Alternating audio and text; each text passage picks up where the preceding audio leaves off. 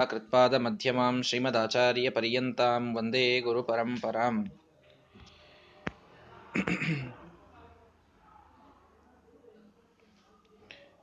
ಮಹಾಭಾರತ ತಾತ್ಪರ್ಯ ನಿರ್ಣಯದಲ್ಲಿ ಶ್ರೀಮದಾಚಾರ್ಯರು ಅತ್ಯಂತ ವಿಶಿಷ್ಟವಾದ ವಿಷಯವನ್ನ ವಿವರಣೆ ಮಾಡ್ತಾ ಭಗವಂತ ತಾನು ನಿರ್ದೋಷ ಅಂತನ್ನುವುದನ್ನ ತಾವು ಹೇಳಿದರು ಆದರೆ ಎಲ್ಲೆಲ್ಲಿ ದೋಷಗಳ ಪ್ರಸಕ್ತಿ ಬರ್ತದೆ ಅನ್ನೋದನ್ನ ತಿಳಿಸಿದರು. ಭಗವಂತ ಹುಟ್ಟುತ್ತಾನೆ ಭಗವಂತ ತನ್ನ ದೇಹವನ್ನ ತ್ಯಾಗ ಮಾಡ್ತಾನೆ, ಅವನಿಗೆ ಶಸ್ತ್ರಘಾತವಾಗ್ತದೆ, ಅವನಿಗೆ ರಕ್ತ ಬರ್ತದೆ.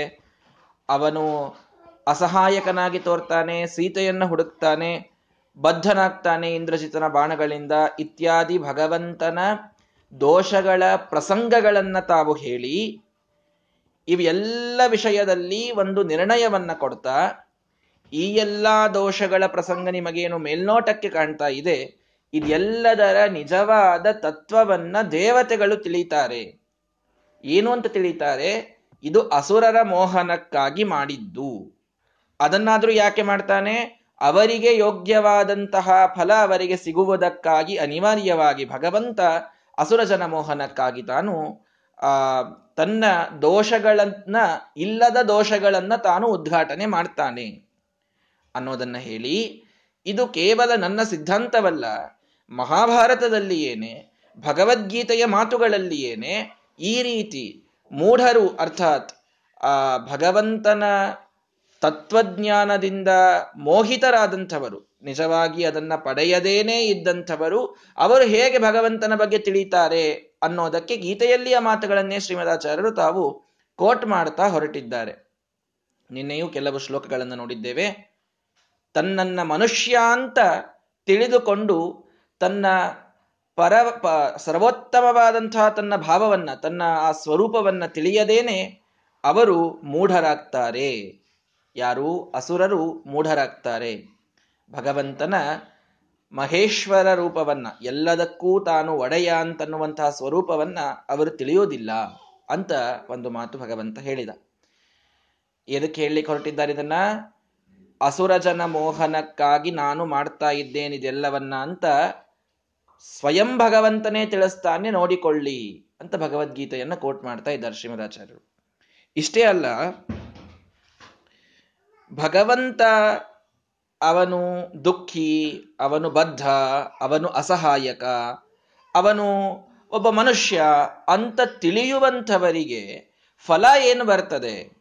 ಅಂತ ಅಸುರರಿದ್ದಾರಲ್ಲ ಅವರಿಗೆ ಏನು ಫಲ ಅನ್ನೋದನ್ನ ಸ್ವಯಂ ಕೃಷ್ಣ ಪರಮಾತ್ಮನೇ ಗೀತೆಯಲ್ಲಿ ತಿಳಿಸ್ತಾ ಇದ್ದಾನೆ. ಆ ಒಂದು ಶ್ಲೋಕವನ್ನ ಉದಾಹರಣೆ ಮಾಡ್ತಾರೆ ಶ್ರೀಮದಾಚಾರ್ಯರು. ಮೋಘಾಶಾಹ, ಮೋಘಕರ್ಮಾಣ ಮೋಘಜ್ಞಾನ ವಿಚೇತಸಃ, ರಾಕ್ಷಸೀ ಮಾಸುರ್ಯೀಂ ಚೈವ ಪ್ರಕೃತಿಂ ಮೋಹಿನೀಂ ಶ್ರಿತಾಹ. ಇವರು ಮೋಹವನ್ನು ಹುಟ್ಟಿಸುವಂತಹ ರಾಕ್ಷಸಿಯೋ ಆಸುರಿಯೋ ಇಂಥ ಒಂದು ಸ್ವಭಾವವನ್ನು ಹೊಂದಿದವರಾಗಿ ಇವರಿಗೆ ಫಲ ಏನು ಅಂತಂದ್ರೆ ಇವರು ಮೋಘಾಶಾಹ. ಇವರು ಆ ಭಗವದ್ವೇಷಿಗಳಾದದ್ದರಿಂದ ಅವರಿಗೆ ಮೇಲೆ ಹೋದರೆ ಏನೂ ಸಿಗುವುದಿಲ್ಲ. ಮೋಘಾಶಾಹ. ಮೋಘಕರ್ಮಾಣ ಯುದ್ಧದೊಳಗೊಂದೆಲ್ಲೋ ಒಂದು ಕಡೆಗೆ ಅವರಿಗೆ ಒಂದು ಜಯ ಸಿಕ್ಕಂತೆ ಆದರೂ ಕೂಡ ಅದ್ಯಾವುದೂ ಅವರಿಗೆ ಪುಣ್ಯಕರವಾಗದೇನೆ ಎಲ್ಲವೂ ಅವರು ಮಾಡಿದ ಕರ್ಮ ಇದು ವ್ಯರ್ಥವಾಗಿ ಹೋಗ್ತದೆ. ಮೋಘಜ್ಞಾನಾಹ. ಅಂದ್ರೆ ಅವರು ಏನಾದರೂ ಜ್ಞಾನವನ್ನ ಮಾಡಿಕೊಂಡ್ರೆ ಶಾಸ್ತ್ರಜ್ಞಾನ, ಅದು ಕೂಡ ಅವರು ಮಿಸ್ಯೂಸ್ ಮಾಡಿಕೊಳ್ಳುವಂತೇನೆ ಆಗ್ತದೆ. ವಿಚೇತಸಹ ವಿರುದ್ಧವಾದಂಥದ್ದನ್ನೇ ಅವರು ಪಡೀತಾರೆ. ಮೂಲ ಕಾರಣ ಏನು? ಅವರ ಪ್ರಕೃತಿ, ಅವರ ಸ್ವಭಾವ ಇದು ಆಸುರಿಯಾಗಿದ್ದರಿಂದ, ರಾಕ್ಷಸೀ ಸ್ವಭಾವ ಇದ್ದದ್ದರಿಂದ ಅವರ ಎಲ್ಲ ಆ ಗುಣಗಳು ಅಂತ ಕಾಣಿಸುವುದೆಲ್ಲ ವ್ಯರ್ಥವಾಗಿ ಹೋಗ್ತವೆ. ಇದನ್ನ ಯಾಕೆ ಹೇಳಬೇಕಾಯ್ತು ಭಗವಂತ ಅಂತಂದ್ರೆ, ಒಂದು ಸಣ್ಣ ಒಳ್ಳೆಯ ಕರ್ಮವನ್ನ ಮಾಡಿದವನು ಕೂಡ ಎಂದಿಗೂ ಅವನಿಗೆ ಭಯ ಬರೋದಿಲ್ಲ ಅಥವಾ ಅವನು ಎಲ್ಲ ಭಯದಿಂದ ಪಾರಾಗ್ತಾನೆ, ಇದನ್ನೂ ಕೂಡ ಭಗವದ್ಗೀತೆ ನಮಗೆ ತಿಳಿಸಿಕೊಡ್ತದೆ. ಸ್ವಲ್ಪಮಪ್ಯಸ್ಯ ಧರ್ಮಸ್ಯ ತ್ರಾಯತೆ ಮಹತೋ ಭಯಾತ್. ಈ ಧರ್ಮದ ಸ್ವಲ್ಪ ಆಚರಣೆಯೂ ಕೂಡ ನಮಗೆ ಎಂಥ ದೊಡ್ಡ ದೊಡ್ಡ ಭಯದಿಂದ ರಕ್ಷಣೆ ಮಾಡ್ತದೆ ಅಂತ ಭಗವದ್ಗೀತೆ ತಿಳಿಸ್ತದೆ. ಜೊತೆಗೆ ನಹಿ ಕಲ್ಯಾಣಕೃತ್ ಕಶ್ಚಿತ ದುರ್ಗತಿಂ ತಾತ ಗಚ್ಚತಿ ಅಂತ ಭಗವಂತ ಹೇಳ್ತಾನೆ. ಅಂದ್ರೇನು ಸಣ್ಣ ಒಳ್ಳೆಯ ಕರ್ಮವನ್ನ ಮಾಡಿದಂಥವನೂ ಕೂಡ ಅವನು ದುರ್ಗತಿಗೆ ಹೋಗುವುದಿಲ್ಲ ಅನ್ನುವಂಥ ಅಭಿಪ್ರಾಯದಲ್ಲಿ ಭಗವಂತ ಗೀತೆಯಲ್ಲಿ ತಿಳಿಸ್ತಾನೆ. ಈ ಎಲ್ಲ ಮಾತುಗಳನ್ನು ನೋಡಿದರೆ ದೇವರು ದುರ್ಗತಿಯನ್ನ ಕೊಡುವುದು ಸಾಧ್ಯವೇ ಇಲ್ಲ ಸಾತ್ವಿಕರಿಗೆ ಅನ್ನೋದು ಸ್ಪಷ್ಟವಾಗಿ ಗೊತ್ತಾಗ್ತದೆ ನಮಗೆ. ಸಣ್ಣದಾದ ಧರ್ಮಾಚರಣೆಯು ಕೂಡ ದೊಡ್ಡದಾದ ಫಲವನ್ನ ಕೊಡ್ತದೆ. ದುರ್ಗತಿಯನ್ನಂತೂ ಎಂದೂ ತಂದು ಕೊಡುವುದಿಲ್ಲ. ಸದ್ಗತಿಯನ್ನೇ ನೀಡುತ್ತದೆ ಅಂತ. ಇವೆಲ್ಲ ಇದ್ದಾಗ ಯಾಕೆ ಈ ಮಾತು ಗೀತೆಯಲ್ಲಿ ಬಂತು ಅಂತಾದರೆ, ಅಂತ ಹೇಳಿದರೆ ಸಣ್ಣದಾದಂತಹ ಧರ್ಮಕ್ಕೂ ಇಂಥ ಫಲ ಇಡತಕ್ಕಂಥ ಭಗವಂತ ನಾವು ಕೆಲವೊಮ್ಮೆ ಜೀವನದಲ್ಲಿ ನೋಡಿದಾಗ ಧಾರ್ಮಿಕರೇ ಇದ್ದವರಿಗೆ, ಒಳ್ಳೆ ಧರ್ಮವನ್ನ ಮಾಡ್ತಾ, ಆಚರಣೆ ಮಾಡ್ತಾ ಇರುವಂಥವರಿಗೇನೆ, ಅತ್ಯಂತ ಶಿಷ್ಟರಿಗೇನೆ, ಬಹಳ ಕಷ್ಟಗಳು, ಬಹಳ ದುಃಖ, ಬಹಳ ನೋವು ಒಂದು ರೀತಿಯಲ್ಲಿ ಅವರಿಗೆ ಒಂದು ಅನಾಥ ಪ್ರಜ್ಞೆ ಅಂತ ಅಂದುಕೊಳ್ಳಿ ಅಥವಾ ಒಂದೇನೋ ಅನಾರೋಗ್ಯ ಅಂತಂದುಕೊಳ್ಳಿ, ಬೇಡ ದಾರಿದ್ರ್ಯ ಅಂತಂದುಕೊಳ್ಳಿ, ಎಲ್ಲ ಬಂದದ್ದು ಕಾಣಿಸ್ತದೆ ನಮಗೆ. ಸಜ್ಜನರಿಗೆ ಎಲ್ಲ ಇದ್ದದ್ದು ಕಾಣ್ತದೆ. ಅದೇ ದುರ್ಜನರು ಬಹಳ ಆಯುಷ್ಯ ಹೊಂದಿ, ಬಹಳಷ್ಟು ಮೆರೆದು, ಬಹಳಷ್ಟು ಭೋಗ ಮಾಡಿ, ಬಹಳಷ್ಟು ಆನಂದದಿಂದಿದ್ದು, ಅವ್ರಿಗೆಲ್ಲ ಒಳ್ಳೆಯದೇ ಆಗೋದು ನಮಗೆ ಕಾಣಿಸ್ತಾ ಇರ್ತದೆ. ಸಜ್ಜನರಿಗೆ ಕಷ್ಟನೇ ಬರ್ತಾ ಇದೆ. ಒಳ್ಳೆಯವರಿಗೆ ಮತ್ತೆ ದುರ್ಜನರು ಯಾರು ನಾಶ ಆಗಿ ಹೋಗ್ಬೇಕೋ ನಮ್ಮ ಕಣ್ಮುಂದೆನೆ ಅಷ್ಟು ಕೆಟ್ಟ ಕೆಲಸ ಮಾಡಿದವರು ಅಂಥವರೆಲ್ಲ ಮೆರೀತಾ ಇದ್ದಾರೆ. ಇದು ಸ್ಪಷ್ಟವಾಗಿ ಜಗತ್ತಿನಲ್ಲಿ ನಮಗೆ ಕಾಣ್ತಾ ಇದೆ. ಬಹಳ ಸಜ್ಜನರು ಇನ್, ಈ ಒಂದು ವಾಸ್ತವಿಕತೆಯನ್ನು ಅರಿತುಕೊಂಡು ಮತ್ತಷ್ಟು ದುಃಖಿತರಾಗೋದನ್ನು ನಾವು ನೋಡ್ತೇವೆ ದೇವರು ಹೇಳೋದೊಂದು ಮಾಡೋದೊಂದು. ನಮೇ ಭಕ್ತ ಪ್ರಣಶ್ಯತಿ ಅಂತ ಹೇಳ್ತಾನೆ, ಯೋಗಕ್ಷೇಮಂ ವಹಾಮ್ಯಹಂ ಅಂತ ಹೇಳ್ತಾನೆ, ಆದರೆ ಎಲ್ಲಾ ಸಜ್ಜನರಿಗೇನೆ ಕಷ್ಟ ಬರ್ತದೆ ದುರ್ಜನರು ನೋಡ್ರಿ ಎಷ್ಟು ಶ್ರೀಮಂತಿದ್ದಾರೆ, ಎಷ್ಟು ಆರೋಗ್ಯವಂತರಿದ್ದಾರೆ, ಎಷ್ಟು ಅವರಿಗೆ ಒಳ್ಳೆ ಮೆರೀತಾ ಇದ್ದಾರೆ, ಭೋಗ ಸಿಗುತ್ತಾ ಇದೆ, ಎಲ್ಲ ಆಗ್ತಾ ಇದೆ ಅಂತ ಇದೇ ಒಂದು ಭಾವನೆ ಅನೇಕ ಸಜ್ಜನರಿಗೆ ಇರ್ತಾ ಇದೆ. ಇದನ್ನ ತಿಳಿಸ್ಲಿಕ್ಕೆ ಭಗವಂತ ಒಂದು ದೊಡ್ಡದಾದ ಮಾತನ್ನ ನಮಗೆ ಹೇಳಿದ. ಏನು? ಅಂತಂದ್ರೆ ಮೋಘಾಶಾಹ, ಮೋಘಕರ್ಮಾಣ ವಿಚೇತ ಸಹ. ನಿಮಗೆ ಅನಿಸ್ತಾ ಇದೆ, ದುರ್ಜನರು ಬಹಳ ಸಂತೋಷದಿಂದಿದ್ದಾರೆ, ಬಹಳ ಮೆರೀತಾ ಇದ್ದಾರೆ, ಬಹಳಷ್ಟು ಭೋಗ ಮಾಡ್ತಾ ಇದ್ದಾರೆ, ಶ್ರೀಮಂತರಿದ್ದಾರೆ, ಆರೋಗ್ಯವಂತರಿದ್ದಾರೆ, ಇತ್ಯಾದಿ ಇತ್ಯಾದಿ ನಿಮಗೆ ತಲೆಯಲ್ಲಿ ಬರ್ತಾ ಇದೆ. ಆದರೆ ಅವರು ಅವರು ಪಡಿತಾ ಇರತಕ್ಕಂತಹ ಫಲ ಎಂಥದ್ದು ಅಂದ್ರೆ ಮೋಘಾಶಾಹ. ಅವರು ಇಟ್ಟುಕೊಂಡಂತಹ ಸದ್ಗತಿಯ ಆಶೆ ಪೂರ್ಣವಾಗಿ ಅವರಿಂದ ಅದು ನಾಶವಾಗಿ ಹೋಗಿದೆ. ಸರ್ವಥಾ ಅವರು ಸದ್ಗತಿಯನ್ನ ಪಡೆಯುವಂಥವರಲ್ಲ. ಮೋಘ ಕರ್ಮಾಣ ಅವರು ಏನ್ ಕರ್ಮಗಳನ್ನು ಮಾಡ್ತಾ ಇದ್ದಾರಲ್ಲ, ಆ ಶ್ರೀಮಂತಿಕೆಯ ಆಢ್ಯತನದೊಳಗೆ ಅವರೊಂದಿಷ್ಟು ದಾನ ಧರ್ಮಗಳನ್ನು ಮಾಡ್ತಾರೆ. ಏನೋ ಭಾರಿ ಅವ್ರಿಗೆ ಕೀರ್ತಿ ಬಂದ್ಬಿಡ್ತದೆ. ಮರದಿವಸ ಪೇಪರ್ದೊಳಗೆ ಅವ್ರದ್ದು ಫೋಟೋ ಬರ್ತದೆ.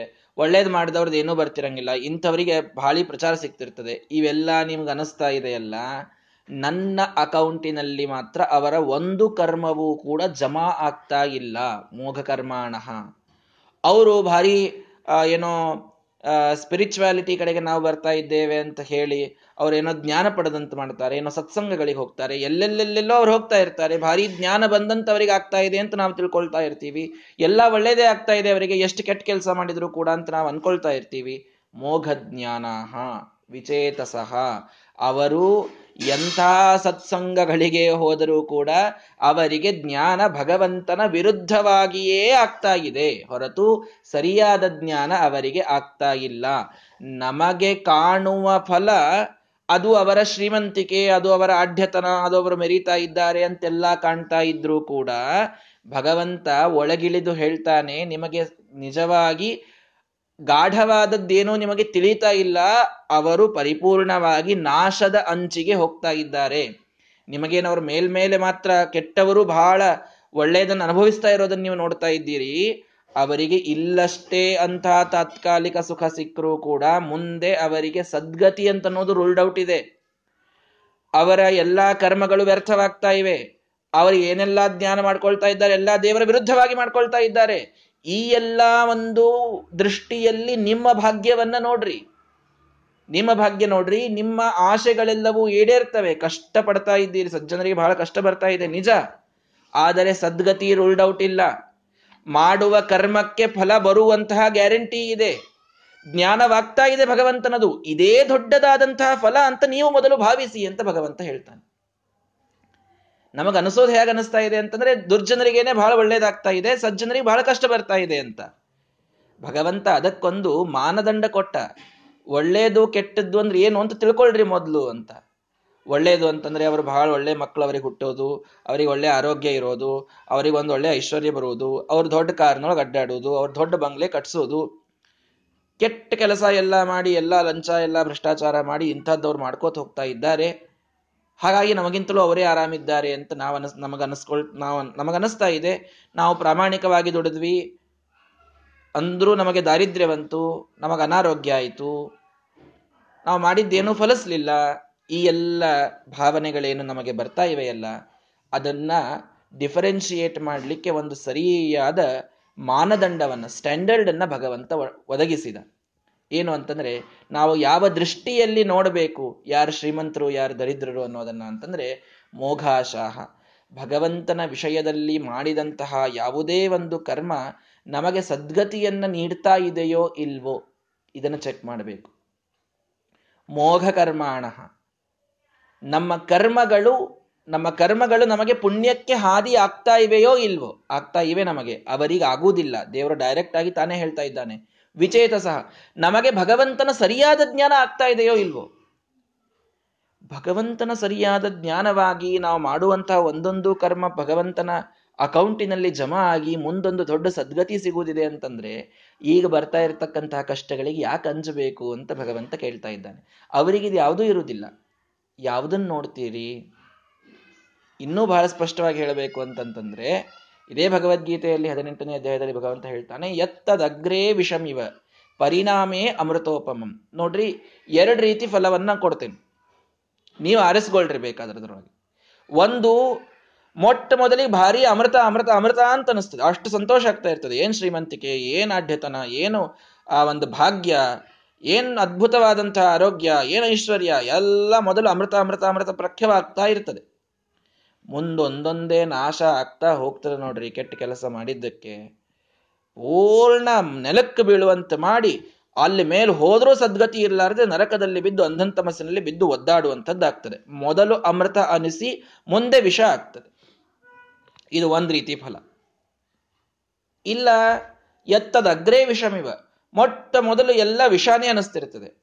ನಮಗೆ ಕಷ್ಟ ಅನಿಸ್ತದೆ ನಮಗೆ ಅನಾರೋಗ್ಯ ಅನಿಸ್ತದೆ ನಮಗೆ ದಾರಿದ್ರ್ಯ ಅನಿಸ್ತದೆ ನಮಗೆ ಮೆಂಟಲ್ ಒಂದಿಷ್ಟು ಟಾರ್ಚರ್ ಅನಿಸ್ತದೆ ಪ್ರೆಷರ್ ಅನಿಸ್ತದೆ ಧರ್ಮ ಮಾಡ್ಲಿಕ್ಕೆ ನಮಗಾಗೋದಿಲ್ಲ ಕಷ್ಟ ಆಗ್ತಿರ್ತದೆ, ಏಕಾದಶಿ ಎಸಿಡಿಟಿ ಆಗ್ತದೆ, ಎಲ್ಲ ಮೊದಲಿಗೆ ಒಂದಿಷ್ಟು ಬರ್ತವೆ. ಪರಿಣಾಮೇ ಅಮೃತೋಪಮಂ.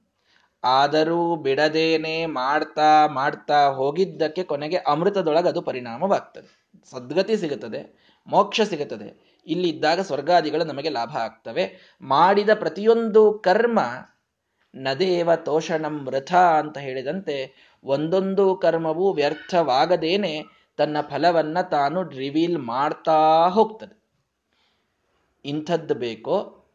ಮೊದಲಿಗೆ ಸ್ವಲ್ಪ ಕಷ್ಟ ಅನಿಸಿದ್ರು ಮುಂದೆ ಅಮೃತಪ್ರಖ್ಯವಾದಂತಹ ಒಂದು ಸುಖ ಸಿಗುವಂತಹ ಮಾರ್ಗ ಬೇಕೋ? ಮೊದಲು ಮಾತ್ರ ಬಹಳ ಕಾಣಲಿಕ್ಕೆ ಅಮೃತ ಅಮೃತ ಅಂತ ಅನಿಸಿ ಕೊನೆಗೆ ಹೋಗಿ ವಿಷ ಕುಡಿಯೋದಂತಹ ಒಂದು ಮಾರ್ಗ ಬೇಕು. ಫಲ ಮೊದಲಿಗೆ ಬೇಕೋ, ಕೊನೆಗೆ ಬೇಕೋ, ಇದನ್ನ ನೀವು ಡಿಸೈಡ್ ಮಾಡಿ ಅಂತ ಭಗವಂತ ಹೇಳ್ತಾನೆ. ಅಂದ್ರೆ ಯಾಕೆ ಹೇಳಲಿಕ್ಕೆ ಬಂದ ಇದನ್ನ? ನಮಗೇನು ಅನಿಸ್ತಾ ಇರ್ತದಲ್ಲ, ಏನ್ ತಪ್ಪು ತಿಳ್ಕೊಂಡ್ರು, ಏನ್ ಕೆಟ್ಟ ಕೆಲಸ ಮಾಡಿದ್ರು, ಕೆಟ್ಟವರೇ ಆರಾಮಿರ್ತಾರೆ ಒಳ್ಳೆಯವ್ರಕ್ಕಿಂತ ಅಂತ ನಮಗೇನು ಅನಿಸ್ತದಲ್ಲ ಇದು ಯಾವ ದೃಷ್ಟಿಯಲ್ಲಿ ನಾವು ನೋಡಬೇಕು ಅನ್ನೋದನ್ನ ಭಗವಂತ ನಮಗೆ ತಿಳಿಸ್ಕೊಟ್ಟ. ಅವರಿಗೆ ಸದ್ಗತಿ ಆಗುವುದಿಲ್ಲ, ಮುಖ್ಯವಾಗಿ ಮೊದಲು ಸದ್ಗತಿ ಆಗುವುದಿಲ್ಲ. ಮಾಡಿದ್ಯಾವುದು ಕರ್ಮ ಫಲ ಕೊಡುವುದಿಲ್ಲ. ಜ್ಞಾನ ಎಲ್ಲ ವಿಪರೀತನೇ ಆಗ್ತದೆ ಅವರಿಗೆ. ಅವ್ರು ಎಲ್ಲಿ ಹೋಗಿ ಕೂತ್ರು ಅವ್ರ ದೇಹರ ಬಗ್ಗೆ ತಪ್ಪೇ ತಿಳ್ಕೊಳ್ತಾರೆ. ಇದೆಂತ ದೊಡ್ಡ ಶಾಪ ಅಂತ ಒಂದ್ಸಲ ವಿಚಾರ ಮಾಡ್ರಿ.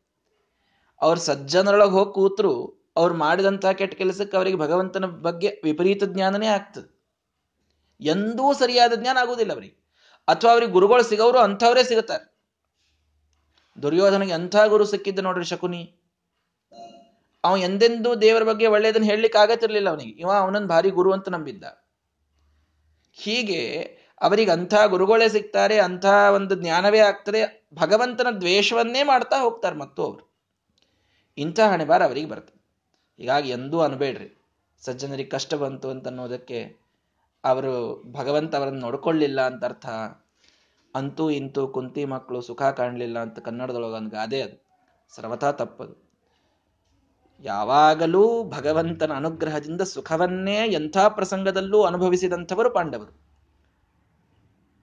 ತಾನು ಒಳಗೆ ಹಸ್ತಿನಾಪುರದೊಳಗೆ, ದೊಡ್ಡ ಸಾಮ್ರಾಜ್ಯದೊಳಗೆ ತಾನೇ ಯುವರಾಜನಾಗಿ ಮೆರೆದರೂ ಕೊನೀ ತನಕ ಟೆನ್ಷನ್ನೊಳಗೇನೆ ಸತ್ತಂಥವನು ದುರ್ಯೋಧನ. ಹೀಗಾಗಿ ಆ ಸಂತೋಷ, ದುಃಖ ಅಂತ ಅನ್ನೋದು ಇದು ಯಾವ ದೃಷ್ಟಿಯಿಂದ ನೋಡಬೇಕು ಅನ್ನೋದನ್ನು ಕೃಷ್ಣ ನಮಗೆ ಚೆನ್ನಾಗಿ ತಿಳಿಸಿಕೊಟ್ಟಿದ್ದಾನೆ. ದುರ್ಜನರಿಗೆ ಸುಖ ಕಂಡಂತೆ ನಮಗೆ ಅನಿಸಿದರೂ ಕೂಡ ಅವರಿಗೆ ಸದ್ಗತಿ ಇಲ್ಲ, ಅವರಿಗೆ ಜ್ಞಾನ ವಿಪರೀತವಾಗ್ತಾ ಇದೆ, ಅವರಿಗೆ ಕರ್ಮಗಳಿಗೆ ಅರ್ಥ ಇಲ್ಲ, ಇದೆಲ್ಲ ನೋಡಿದರೆ ನಮ್ಮ ಭಾಗ್ಯ ದೊಡ್ಡದು, ನಮ್ಮ ಭಾಗ್ಯ ದೊಡ್ಡದು ಅಂತ ನಾವು ತಿಳ್ಕೊಳ್ಳಿ ಕಡ್ಡಿ ಇಲ್ಲ. ಇದನ್ನು ನಾನು ಹೇಳುವುದಲ್ಲ, ಕೃಷ್ಣ ಪರಮಾತ್ಮನೇ ಈ ಮಾತು ಹೇಳ್ತಾ ಇದ್ದಾನೆ ಅಂತ ಶ್ರೀಮದಾಚಾರ್ಯರು ಕೋಟ್ ಮಾಡ್ತಾ ಇದ್ದಾರೆ. ಅದೇ ಮಹಾತ್ಮನಸ್ತು ಮಾಂಪಾರ್ಥ ದೈವೀಂ ಪ್ರಕೃತಿಮಾಶ್ರಿತಾ ಭಜಂತ್ಯನನ್ಯ ಮನಸಃ ಜ್ಞಾತ್ವಾ ಭೂತಾದಿಮವ್ಯಯಂ. ಅದೇ ಮಹಾತ್ಮರು ನನ್ನನ್ನು ಎಂಥ ದೃಷ್ಟಿಯಲ್ಲಿ ನೋಡ್ತಾರೆ? ಆ ಅಸುರರು ನನ್ನನ್ನು ಮನುಷ್ಯ ಅಂತ ನೋಡ್ತಾರೆ. ನನಗೆ ಏನೋ ಒಂದು ಶಸ್ತ್ರಘಾತ ಆಯಿತು, ನನಗೆ ಹೀಗೆ ದುಃಖ ಆಯಿತು ಅಂತ ಅವರೆಲ್ಲ ತಿಳ್ಕೊಳ್ತಾರೆ. ಮಹಾತ್ಮರು ಮಾತ್ರ ದೈವೀಂ ಪ್ರಕೃತಿಮಾಶ್ರಿತ ಸಾತ್ವಿಕ ಪ್ರಕೃತಿಯನ್ನು ಆಶ್ರಯಿಸಿಕೊಂಡು ತಮ್ಮ ಸಾತ್ವಿಕವಾದ ಸ್ವಭಾವದಿಂದ ನನ್ನನ್ನ ನೋಡುವಾಗಲೇನೆ ಭೂತಾದಿಂ. ಇವನೇನ್ರಿ ಹುಟ್ಟುತ್ತಾನೆ ಎಲ್ಲ ಭೂತಗಳನ್ನು ಹುಟ್ಟಿಸುವಂತಹ ಸೃಷ್ಟಿಕರ್ತ ಇವನು.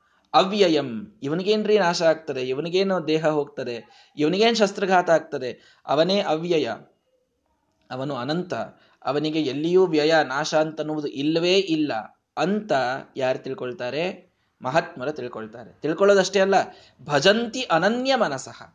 ಇನ್ಯಾರನ್ನೂ ಕೂಡ ಅಷ್ಟು ಭಜಿಸದೇನೆ ನನ್ನನ್ನೇ ಭಕ್ತಿಯಿಂದ ಅವರು ಕಾಣ್ತಾರೆ. ಅಂಥವರಿಗೆ ಅದ್ಭುತವಾದಂತಹ ಫಲವನ್ನು ನಾನು ಕೊಡ್ತೇನೆ.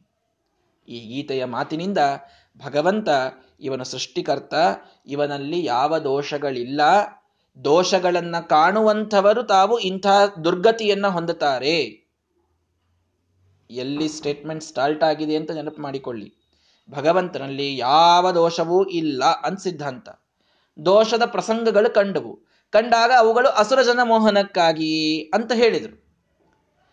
ಅದನ್ನು ತಿಳಿಸ್ಲಿಕ್ಕೆ ಭಗವದ್ಗೀತೆಯ ಮಾತುಗಳನ್ನು ಕೋಟ್ ಮಾಡ್ತಾ ಇದ್ದಾರೆ ಶ್ರೀಮದಾಚಾರ್ಯರು. ಅಸುರ ಜನರು ಮಾತ್ರ ಅವನು ಮನುಷ್ಯ, ಅವನಿಗೆ ಇಂಥ ರೋಗಗಳು ಅಥವಾ ಇಂತಹ ಘಾತುಗಳು ಇವೆಲ್ಲ ಆಗ್ತವೆ ಅಂತ ತಿಳ್ಕೊಂಡು ಅವರು ಕೆಟ್ಟ ಫಲವನ್ನು ಹೊಂತಾರೆ ಮಹಾತ್ಮರು ಮಾತ್ರ ಅವನು ತನ್, ಅವನು ಎಲ್ಲದಕ್ಕೂ ಆದಿ, ಅವನಿಗೆ ನಾಶ ಇಲ್ಲ ಅಂತ ತಿಳ್ಕೊಂಡು ಅವರು ಅನನ್ಯ ಮನಸ್ಕರಾಗಿ ಭಗವಂತನ ಭಜನೆಯನ್ನ ಮಾಡ್ತಾರೆ.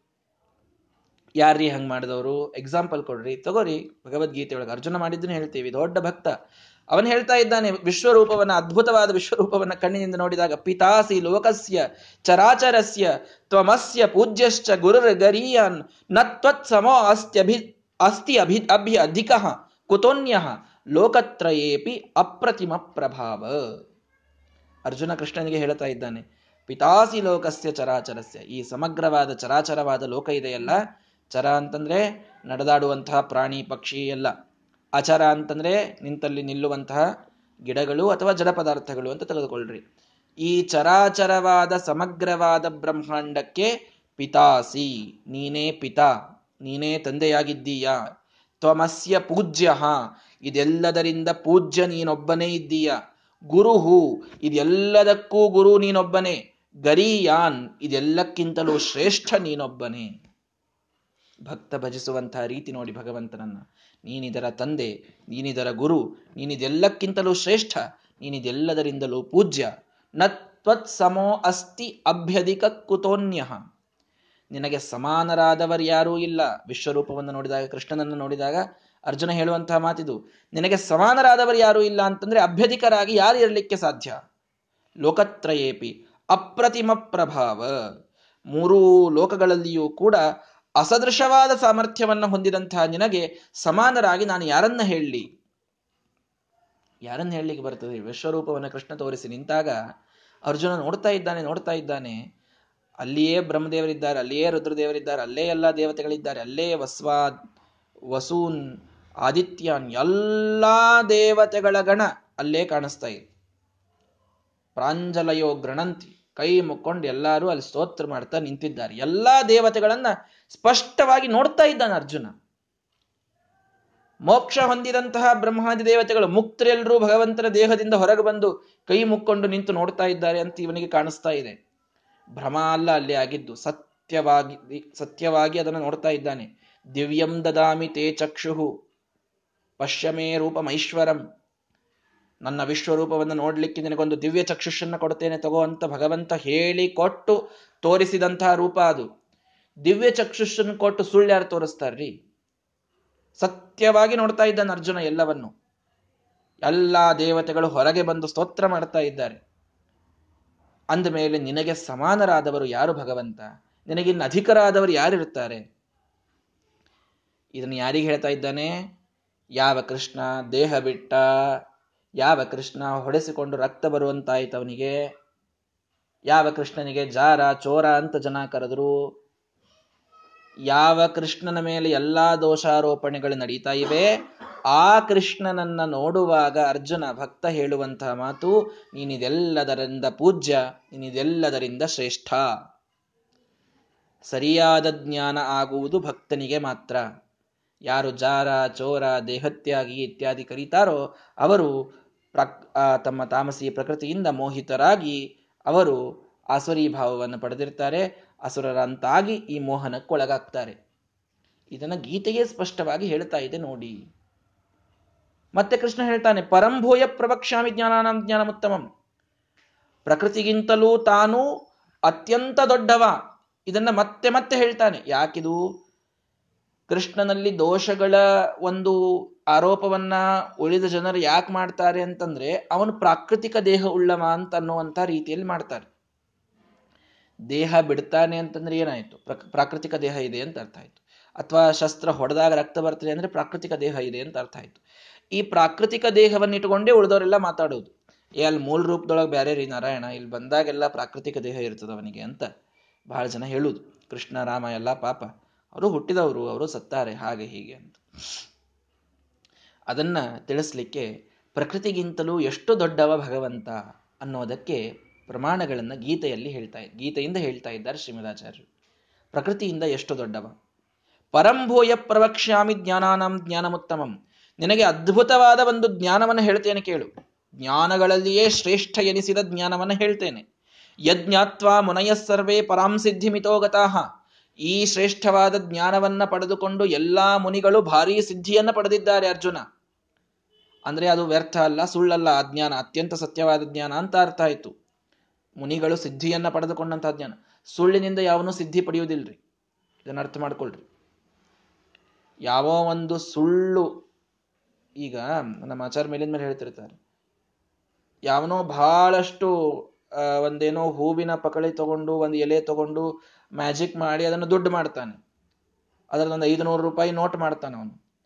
ನೋಟ್ ಮಾಡಿ ಅವನ ಕಡೆಗೆ ಅಷ್ಟು ನೋಟ್ ಇದ್ದು ಅಂತಾದ್ರೆ, ಅವ ಯಾಕೆ ಆ ಮ್ಯಾಜಿಕ್ ಶೋಗೆ ಆಮೇಲೆ ರೊಕ್ಕ ಇಡ್ಬೇಕು ಹೇಳ್ರಿ? ನಮ್ಮ ಕಡೆಯಿಂದ ಯಾಕೆ ನೂರು ರೂಪಾಯಿ ಟಿಕೆಟ್ ಅಂತ ಇಡಬೇಕು? ಅವನ ಕಡೆನೇ ಅಷ್ಟೆಲ್ಲ ಮಾಡ್ಕೊಳ್ಳಿಕ್ಕೆ ಎಲ್ಲ ಮ್ಯಾಜಿಕ್ ಇದೆ ಅಂದಂಗೆ ಆಯ್ತಲ್ಲ. ವಿದ್ಯಾ ಇದೆ ಅವನ ಕಡೆಗೆ. ತಾನೇ ತಾನು ನೋಟ್ ಮಾಡಿಕೊಳ್ಳುವಂಥ ವಿದ್ಯಾ ಇದೆ. ಅವನು ಇನ್ನೂ ನಾಲ್ಕು ಮಂದಿಗೆ ಯಾಕೆ ಕೇಳ್ಬೇಕು ಆಮೇಲೆ? ಅಂದ್ರೇನು? ಸುಳ್ಳಿನಿಂದ, ಅದು ಸುಳ್ಳಲ್ಲಿ ಆಗ್ತಾ ಇರುವಂಥದ್ದು. ಸುಳ್ಳಿನಿಂದ ಸಿದ್ಧಿ ಆಗುವುದಿಲ್ಲ. ಇದು ಅರ್ಥ ಮಾಡ್ಕೋಬೇಕು ನಾವೆಲ್ಲರೂ. ಸಿದ್ಧಿ ಆಗುವುದು ಸತ್ಯದಿಂದ ಮಾತ್ರ. ಮುನಿಗಳು ಈ ಜ್ಞಾನದಿಂದ ಸಿದ್ಧಿಯನ್ನ ಪಡೆದಿದ್ದಾರೆ ಅಂತ ಹೇಳೋದ್ರಿಂದ ಭಗವಂತ ಏನ್ ತಿಳಿಸ್ಕೊಡ್ತಾ ಇದ್ದಾನೆ? ಈ ಜ್ಞಾನ ಅತ್ಯಂತ ಸತ್ಯ ಇದೆ. ಅರ್ಜುನ, ಒಂದು ಜ್ಞಾನವನ್ನು ಹೇಳ್ತೀನಿ ಕೇಳು. ಅತ್ಯಂತ ಸತ್ಯವಾದದ್ದು ಯಾಕೆ? ಇದನ್ನ ತಿಳಿದುಕೊಂಡ ಮುನಿಗಳು ಸಿದ್ಧಿ ಪಡೆದಿದ್ದಾರೆ ಅಂತ. ಏನ್ ಜ್ಞಾನ ಅದು? ಹೇಳ. ಮಮಯೋ ನಿರ್ಮಹದ್ ಬ್ರಹ್ಮ, ತಸ್ಮಿನ್ ಗರ್ಭಂ ದಧಾಮ್ಯಹಂ. ಸಂಭವ ಸರ್ವಭೂತಾನಾಂ ತಥೋ ಭವತಿ ಭಾರತ. ಈ ಜ್ಞಾನವನ್ನು ಹೇಳಿದ ಭಗವಂತ ಅಂದ್ರೆ ಏನರ್ಥ? ಈ ಬ್ರಹ್ಮ ಮಹದ್ ಬ್ರಹ್ಮ, ಬ್ರಹ್ಮದೇವರಿಗಿಂತಲೂ ಶ್ರೇಷ್ಠವಾದದ್ದಿದೆಯಲ್ಲ ಇದು. ಯಾರಿದು? ಪ್ರಕೃತಿ. ಅವ್ಯಕ್ತ. ಮಹತ ಪರಂ ಅವ್ಯಕ್ತಂ. ಉಪನಿಷತ್ತು ತಿಳಿಸುವಂತೆ. ಮಹದ್ ಬ್ರಹ್ಮ ಬ್ರಹ್ಮ ಮಹತ್ತತ್ವಕ್ಕಿಂತಲೂ ಶ್ರೇಷ್ಠವಾದದ್ದು ಅಂತಂದ್ರೆ ಅವ್ಯಕ್ತ ತತ್ವ, ಪ್ರಕೃತಿ ಅಂತ ಅರ್ಥ ಲಕ್ಷ್ಮೀದೇವಿ ಅಂತ ಇಟ್ಟುಕೊಳ್ಳಿ. ಈ ಬ್ರಹ್ಮ, ಈ ಒಂದು ಅವ್ಯಕ್ತ ತತ್ವ ಏನಿದೆ, ಈ ಪ್ರಕೃತಿ ಏನಿದೆ, ಇದು ಮಮ ಯೋನಿಹಿ, ಇದು ನನ್ನ ಕಾರಣದಿಂದ ಇದೆ. ತಸ್ಮಿನ್ ಗರ್ಭಂ ದಧಾಮ್ಯಹಂ. ಇಡಿಯಾದ ಜಗತ್ತನ್ನ ನಾನು ಇದರಲ್ಲಿ ಹಾಕ್ತೇನೆ. ನನ್ನ ಗರ್ಭವನ್ನ, ಅಂದ್ರೆ ಏನರ್ಥ? ಕುಕ್ಷಿಗಂ ಯಸ್ಯ ವಿಶ್ವಂ ಸದಾ ಅಜಾದಿಕಂ. ಇವನ ಕುಕ್ಷಿಯಲ್ಲಿ, ಇವನ ಗರ್ಭದಲ್ಲಿ ಇದ್ದದ್ದು ಸದಾ ವಿಶ್ವಂ, ಅಜಾದಿಕಂ ವಿಶ್ವಂ. ಬ್ರಹ್ಮದೇವರನ್ನ ಹಿಡಿದುಕೊಂಡು ಇಡಿಯಾದಂತಹ ವಿಶ್ವ ಏನು ನನ್ನ ಗರ್ಭದಲ್ಲಿದೆ, ನಾನು ಅದನ್ನ ಆ ಪ್ರಕೃತಿಯಲ್ಲಿ ಹಾಕ್ತೇನೆ. ಸಂಭವ ಸರ್ವಭೂತಾನಾಂ ತಥೋ ಭವತಿ ಭಾರತ. ಅದರಿಂದ ಎಲ್ಲಾ ಭೂತಗಳ ಸೃಷ್ಟಿಯಾಗ್ತದೆ. ಹೌದು, ಪ್ರಕೃತಿಯಿಂದಲೇನೆ ಮಹತ್ತತ್ವ, ಮಹತ್ತತ್ವದಿಂದ ಅಹಂಕಾರ ತತ್ವ, ಅಹಂಕಾರ ತತ್ವದಿಂದ ಪಂಚಭೂತಗಳು, ಪಂಚತನ್ಮಾತ್ರಗಳು, ಅದರಿಂದ ನಮ್ಮೆಲ್ಲರ ದೇಹ, ಇದೆಲ್ಲ ಸೃಷ್ಟಿ ಎಲ್ಲಿಂದಾಯಿತು? ಮೂಲದಲ್ಲಿ ಪ್ರಕೃತಿಯಿಂದ ಆಯಿತು.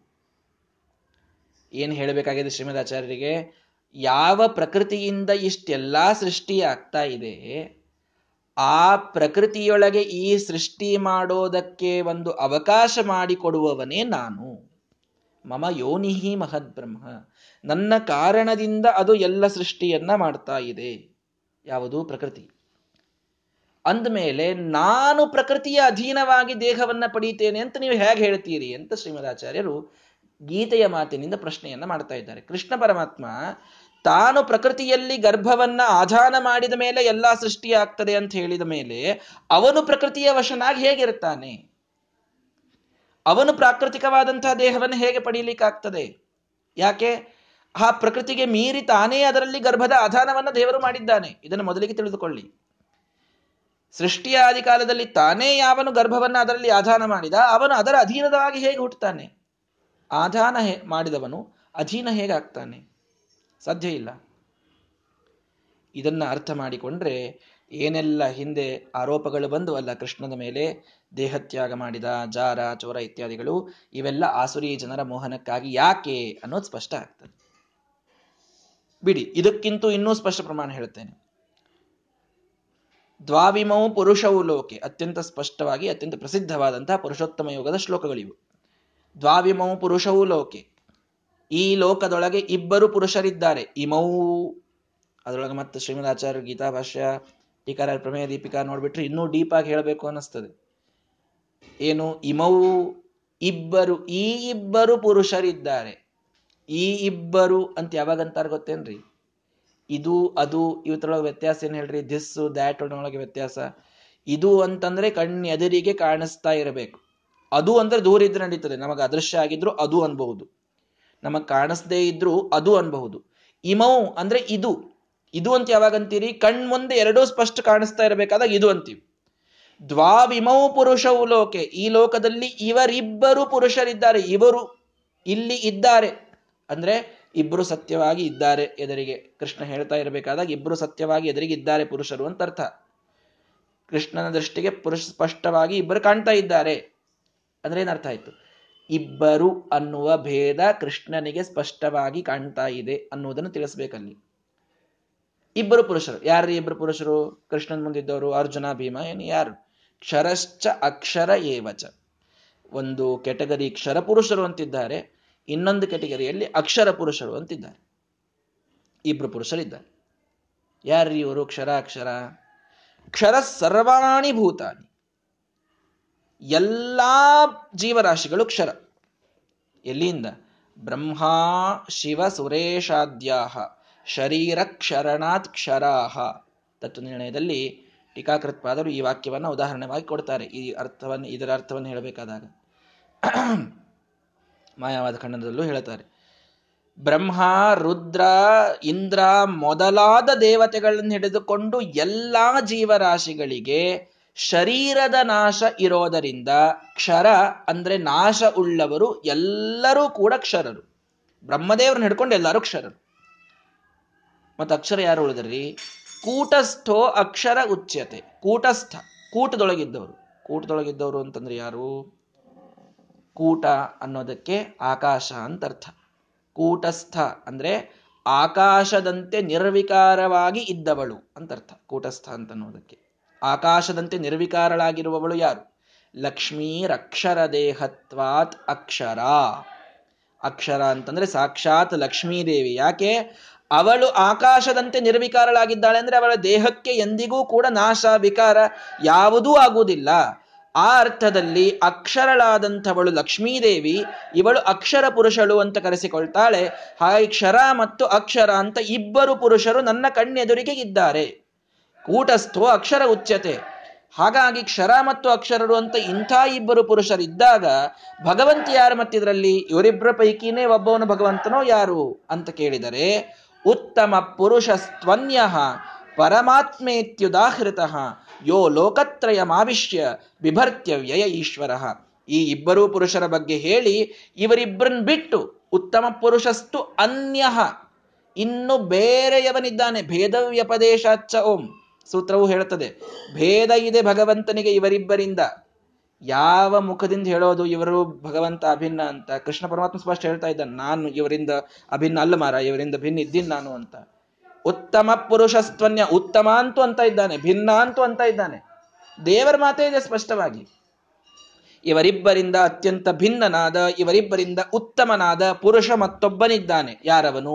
ಪರಮಾತ್ಮ. ಇತ್ಯುದಾಹೃತ. ಪರಮಾತ್ಮ ಅಂತವನಿಗೆ ಕರೀತಾರೆ. ಅವನೇನ್ ಮಾಡ್ತಾನ್ರಿ? ಯೋ ಲೋಕತ್ರಯ ಮಾವಿಷ್ಯ ವಿಭರ್ತಿ. ಇಡೀ ಲೋಕವನ್ನ ಎಲ್ಲ ತಾನು ಪ್ರವೇಶ ಮಾಡಿ ಅದನ್ನ ಧಾರಣ ಮಾಡ್ತಾನೆ. ಇದವನ ಕೆಲಸ. ಅಲ್ರಿ, ಲೋಕವನ್ನು ಪ್ರವೇಶ ಮಾಡಿ ಧಾರಣ ಮಾಡ್ತಾನೆ ಅಂದ್ರೆ ಲೋಕ ನಾಶ ಆಯ್ತು ಅಂದ್ರೆ ಒಂದು ನಾಶ ಆಗಿಬಿಡ್ತದಲ್ಲ ಅಂದ್ರೆ ಅವ್ಯಯ. ಮುಂದೆ ಬಂತು ಮತ್ತೆ. ಅವನ ನಾಶ ಆಗುವುದಿಲ್ಲ. ಈ ಎಲ್ಲಾ ಲೋಕಗಳ ನಾಶವಾದರೂ ಅವನು ಮಾತ್ರ ತನ್ನ ಮೂಲ ರೂಪದಲ್ಲಿ ಹೋಗಿಬಿಡ್ತಾನೆ. ಅವನ ನಾಶ ಆಗುವುದಿಲ್ಲ. ಹಂಗ್ಯಾಂಗ್ರಿ ಅವನು ಮಾಡ್ತಾನೆ ಈಶ್ವರ ಅದೇ ಅಲ್ಲಿ ಮುಖ್ಯವಾಗಿ ಇದ್ದದ್ದು. ಅವನು ಭಗವಂತ ಅದರಿಂದ ಮಾಡ್ತಾನೆ. ಹೀಗಾಗಿ ಭಗವಂತನ ಈ ಐಶ್ವರ್ಯವನ್ನು ನಾವು ನೋಡಿದಾಗ ಈ ಎಲ್ಲ ಪ್ರಕೃತಿಗಿಂತಲೂ ಅವನು ಭಿನ್ನ ಅನ್ನೋದು ನಮಗೆ ತಿಳಿದು ಬರುತ್ತದೆ. ಈ ಎಲ್ಲ ಪ್ರಕೃತಿಗಿಂತಲೂ ಅವನು ಭಿನ್ನ. ಆದ್ದರಿಂದ ಅವನಿಗೆ ಪ್ರಾಕೃತಿಕ ದೇಹ ಇಲ್ಲ. ಅಂತೂ ಮೂಲದೊಳಗೆ ಎಲ್ಲಿ ಹೋಗಿ ನಿಂದಿರ್ಬೇಕು? ಲಕ್ಷ ಇಟ್ಕೊಳ್ರಿ. ಅವನ ದೇಹ ಪ್ರಾಕೃತಿಕ ಅಲ್ಲ ಅಂತ ಪ್ರೂವ್ ಮಾಡ್ಬೇಕಾಗಿದೆ ಶ್ರೀಮದಾಚಾರ್ಯ ಅಲ್ಲಿ ಹೊಂಟದೀಗೆಲ್ಲ. ಮತ್ ಪ್ರಾಕೃತಿಕ ಅಂತ ತಿಳ್ಕೊಂಡು ಇಷ್ಟೆಲ್ಲ ದೋಷಗಳು ಕಾಣಿಸ್ತಾವಲ್ಲ ಅಂದ್ರೆ ಅದು ಅಸುರಜನ ಮೋಹನಕ್ಕಾಗಿ ಅದನ್ನೇ ಸಿದ್ಧ ಮಾಡ್ಲಿಕ್ಕೆ ಹೊಂಟಾರೆ. ಹೀಗಾಗಿ ಪ್ರಕೃತಿಯಿಂದ ಬಂದದ್ದು ಅಲ್ಲ ಅವನ ದೇಹ. ಯಾಕೆ ಅಂದ್ರೆ ಆ ಅಕ್ಷರಳಾದಂತಹ ಲಕ್ಷ್ಮೀದೇವಿಗಿಂತಲೂ, ಪ್ರಕೃತಿಗಿಂತಲೂ ಅವನು ಉತ್ತಮನಾಗಿದ್ದಾನೆ. ಅವನು ಅವನು ಅಂತ ಇದ್ದಲ್ಲ, ಯಾರವನು? ಹೇಳ್ತೀನಿ ಕೇಳ್ರಿ, ಯಸ್ಮಾತ್ ಕ್ಷರಂ ಅತೀತೋ ಅಹಂ, ಅಕ್ಷರಾದಪಿ ಚ ಉತ್ತಮ, ಅಥೋಸ್ಮಿ ಲೋಕೆ ವೇದೇ ಚ ಪ್ರಥಿತ ಪುರುಷೋತ್ತಮ. ಆ ಅಕ್ಷರರಿಗಿಂತಲೂ ಉತ್ತಮನಾದವನು ನಾನೇ. ಅಕ್ಷರರಿ, ಅಕ್ಷರಳಾದ ಲಕ್ಷ್ಮೀದೇವಿಗಿಂತಲೂ ಉತ್ತಮನಾದವನು ನಾನೇ. ಈ ಕ್ಷರ ಮತ್ತು ಅಕ್ಷರರೆಂಬ ಇಬ್ಬರು ಪುರುಷರಿಗಿಂತಲೂ ಉತ್ತಮನಾದ್ದರಿಂದ ಪುರುಷೋತ್ತಮ ಅನ್ನುವ ಹೆಸರು ನನಗೆ ಬಂದಿದೆ. ಲೋಕೇ ವೇದೇಚ ಪುರಾಣಗಳಲ್ಲಿ, ವೇದಗಳಲ್ಲಿ ಎಲ್ಲ ಕಡೆಗೆ ನನಗೆ ಪುರುಷೋತ್ತಮ ಅಂತ ಯಾಕೆ ಕರೀತಾರೆ ಅಂತಂದ್ರೆ, ಈ ಕ್ಷರ ಮತ್ತು ಅಕ್ಷರ ಪುರುಷರಿಗಿಂತಲೂ ನಾನು ಉತ್ತಮನಾಗಿದ್ದೇನೆ ಆದ್ದರಿಂದ. ಇಷ್ಟು ಸ್ಪಷ್ಟವಾಗಿ ಭಗವಂತ ತಾನು ಪ್ರಕೃತಿಗಿಂತಲೂ ಉತ್ತಮ ಅನ್ನುವುದನ್ನು ತಿಳಿಸಿಕೊಡ್ತಾ ಇದ್ದಾನೆ. ಅಷ್ಟೇ ಅಲ್ಲ, ಕೊನೆಗೆ ಫಲ ಹೇಳ್ತಾನೆ ನೋಡ್ರಿ, ಇಷ್ಟೆಲ್ಲ ತಿಳ್ಕೊಂಡ್ವಿ ನಾವು. ಮುಂದೇನ್ರಿ ಅಂತಂದ್ರೆ, ಯೋಮಾಂ ಏವಂ ಅಸಮ್ಮೂಢ ಜಾನಾತಿ ಪುರುಷೋತ್ತಮಂ. ಹೀಗೆ ನನ್ನನ್ನ ಸರಿಯಾಗಿ ಯಾವನು ತಿಳಿದುಕೊಳ್ತಾನೋ, ಹೀಗೆ, ಅಂದ್ರೆ ಅವನು ಕ್ಷರಾಕ್ಷರಿಗಿಂತಲೂ ಉತ್ತಮ, ಅವನು ಪುರುಷೋತ್ತಮ, ಅವನು ಪ್ರಕೃತಿಯ ಅಧೀನನಲ್ಲ ಇವರಿಬ್ಬರು ಇಲ್ಲಿದ್ದವರು, ಇವರವನ ಅಧೀನದೊಳಗಿದ್ದಾರೆ ಈ ಪ್ರಕೃತಿ ಅವನಿಂದ ಗರ್ಭವನ್ನ ಪಡೆದುಕೊಂಡು ಸೃಷ್ಟಿ ಮಾಡ್ತದೆ. ಇತ್ಯಾದಿ ಇತ್ಯಾದಿ ಯಾರು ಭಗವಂತನ ಬಗ್ಗೆ ತಿಳಿದುಕೊಳ್ತಾರೆ. ಸ ಸರ್ವವಿತ್. ಅವರು ಸರ್ವಜ್ಞರೆನಿಸಿಕೊಳ್ತಾರೆ. ಸರ್ವಜ್ಞರು ಅಂತಂದ್ರೆ ಅವರೇ ಎಲ್ಲ ತಿಳ್ಕೊಂಡ್ಬಿಡ್ತಾರೆ ಅಂತಲ್ಲ. ಸರ್ವನೆಂಬ ಭಗವಂತನನ್ನ ತಿಳಿದವರಾಗ್ತಾರೆ. ಆ ಅರ್ಥದಲ್ಲಿ ಸರ್ವಜ್ಞರು ಅಂತ ಆಗ್ತಾರೆ. ಸ ಸರ್ವವಿದ್ ಭಜತಿ ಮಾಂ. ಅವರೇನ್ ಮಾಡ್ತಾರೆ? ಅನನ್ಯವಾಗಿ ಭಗವಂತನಲ್ಲಿ ಭಕ್ತಿ ಮಾಡ್ತಾರೆ. ಸರ್ವಭಾವೇನ ಭಜತಿ. ಆಗ ನನ್ನನ್ನೇ ಅವರು ಪಡೀತಾರೆ. ಅಂದ್ರೆ ಸದ್ಗತಿಯನ್ನ ಪಡೆಯೋದರ ಹಿಂದೆ ಭಗವಂತ ಏನ್ ಹೇಳಿದ? ನನ್ನನ್ನ ಭಜನೆ ಮಾಡ್ತಾರೆ ಅಂತ ಹೇಳಿದ. ತನ್ನ ಭಕ್ತಿಯ ಹಿಂದೆ ಏನು ಹೇಳಿದ? ನನ್ನನ್ನ ಹೀಗೆ ತಿಳಿದುಕೊಳ್ತಾರೆ ಅಂತ ಹೇಳಿದ. ಹೀಗೆ ತಿಳಿದುಕೊಳ್ತಾರೆ ಅಂದ್ರೆ ಜ್ಞಾನ ಮಾಡಿಕೊಳ್ತಾರೆ ಅಂತ ಹೇಳಿದ. ಮೋಕ್ಷದ ಹಿಂದೆ ಭಕ್ತಿ ಹೇಳಿದ. ಭಕ್ತಿ ಹಿಂದೆ ಜ್ಞಾನ ಹೇಳಿದ. ಆ ಜ್ಞಾನದ ಹಿಂದೆ ಏನು ಹೇಳಿದ ಭಗವಂತ? ನಾನು ಈ ರೀತಿ ಇದ್ದೇನೆ, ಈ ಮಾಹಾತ್ಮ್ಯವನ್ನು ಅವರು ತಿಳಿದುಕೊಳ್ತಾರೆ. ಎಂಥ ಮಹಾತ್ಮ್ಯ? ನಾನು ಪ್ರಕೃತಿಯ ಅಧೀನನಲ್ಲ ಎನ್ನುವ ಮಹಾತ್ಮ್ಯವನ್ನ ಅವರು ತಿಳಿದುಕೊಳ್ತಾರೆ. ಅಷ್ಟೆಲ್ಲದರಲ್ಲಿ ನಮಗೇನು ಕನ್ಕ್ಲೂಷನ್ ಬಂತು? ಎಲ್ಲಿಯೂ ಕೂಡ ಭಗವಂತ ಪ್ರಕೃತಿಯ ಅಧೀನನಾಗಲಿಲ್ಲ ಅಂದ ಮೇಲೆ ಯಾವ ಯಾವ ಪ್ರಸಂಗಗಳು ನೀವು ದೋಷದ್ದವನಿಗೆ ಹೇಳಿದ್ರಿ? ರಾಮಾವತಾರದಲ್ಲಿ, ಕೃಷ್ಣಾವತಾರದಲ್ಲಿ, ಇವೆಲ್ಲವೂ ಕೂಡ ಅವನ ನಿಜವಾದ ದೋಷಗಳಲ್ಲ, ಅಸುರಜನ ಮೋಹನಕ್ಕಾಗಿ ಇದ್ದದ್ದು. ಅನ್ನೋದಿಷ್ಟು ಸ್ಪಷ್ಟವಾಗಿ ನಮಗೆ ಗೀತೆಯ ಮಾತುಗಳಲ್ಲಿ ತಿಳಿದು ಬರ್ತದೆ ಅಂತ ನೋಡ್ರಿ. ಇದಕ್ಕಿಂತ ಸ್ಪಷ್ಟ ಹಿಂಜಿ ಹಿಂಜಿ ಹಿಂಜಿ ಹೇಳಲಿಕ್ಕೆ ಯಾರಿಗೂ ಸಾಧ್ಯ ಇಲ್ಲ. ಕ್ಲಿಯರ್ ಆಗಿ ಒಂದಾದ ಮೇಲೊಂದು ಶ್ಲೋಕವನ್ನ ಉದಾಹರಣೆ ಕೊಡ್ತಾ ಕೊಡ್ತಾ ಪ್ರಕೃತಿಯಿಂದ ಭಗವಂತ ತಾನು ದೇಹ ಪಡೆದವನಲ್ಲ. ಹಾಗೆ ಪಡೆದುಕೊಂಡ ದೋಷಗಳು ಯಾರ್ಯಾರೆಲ್ಲ ಆರೋಪ ಮಾಡ್ತಾರೆ, ಅವರೆಲ್ಲರೂ ಕೂಡ ಮೋಘಾಶಾಹ ಮೋಘ ಕರ್ಮಾಣ ಜ್ಞಾನ ವಿಚೇತಸಹ ಅಂತ ಮಾತು ಹೇಳಿ ಅವರೆಲ್ಲರೂ ಕೂಡ ದುರ್ಗತಿಯನ್ನು ಹೊಂತಾರೆ ಅವರು ಮಾಡುವ ಕರ್ಮಗಳು ವ್ಯರ್ಥವಾಗ್ತವೆ. ಅವರು ದೇವರನ್ನು ಸರಿಯಾಗಿ ತಿಳ್ಕೊಳ್ಳಿಕ್ಕೆ ಆಗುವುದಿಲ್ಲ. ಈ ಎಲ್ಲ ದೃಷ್ಟಿಯೊಳಗೆ ಅವರು ಹೀಗೆ ನಾಶ ಆಗಿ ಹೋಗ್ತಾರೆ. ನಿಮಗೆ ಒಳ್ಳೆಯ ಜ್ಞಾನ ಆಗ್ತಾ ಇದೆ, ನಿಮಗೆ ಕರ್ಮಗಳು ಸರಿಯಾಗಿ ನಡೀತಾ ಇವೆ ಅಂತಂದ್ರೆ, ನಿಮಗೆ ಸದ್ಗತಿ ಆಗ್ತಾ ಇದೆ ಅಂತಂದ್ರೆ, ಇದು ಅಸುರಿ ಸ್ವಭಾವಕ್ಕೆ ವಿರುದ್ಧವಾದ ಸ್ವಭಾವವನ್ನು ಹೊಂದಿದವರಾಗಿದ್ದೀರಿ. ಇದನ್ನೇ ಮುಂದೆವರಿಸಿ ಇದೇ ರೀತಿ ನನ್ನನ್ನು ಅರ್ಥ ಮಾಡಿಕೊಳ್ಳಿ ಅಂತ ಕೃಷ್ಣನ ಮಾತುಗಳಿಂದ ಶ್ರೀಮದಾಚಾರ್ಯರು ನಮಗೆ ಇಂಡಿಕೇಟ್ ಮಾಡಿ ಅದ್ಭುತವಾದಂತಹ ತತ್ವವನ್ನ ತಿಳಿಸಿಕೊಡ್ತಾ ಇದ್ದಾರೆ. ಇನ್ನೂ ಕೃಷ್ಣನ ಅನೇಕ ಮಾತುಗಳನ್ನು ಶ್ರೀಮದಾಚಾರ್ಯರು ಉದಾಹರಣೆ ಕೊಡ್ತಾರೆ. ನಾಳೆಯ ದಿನ ಅದನ್ನು ನೋಡೋಣ.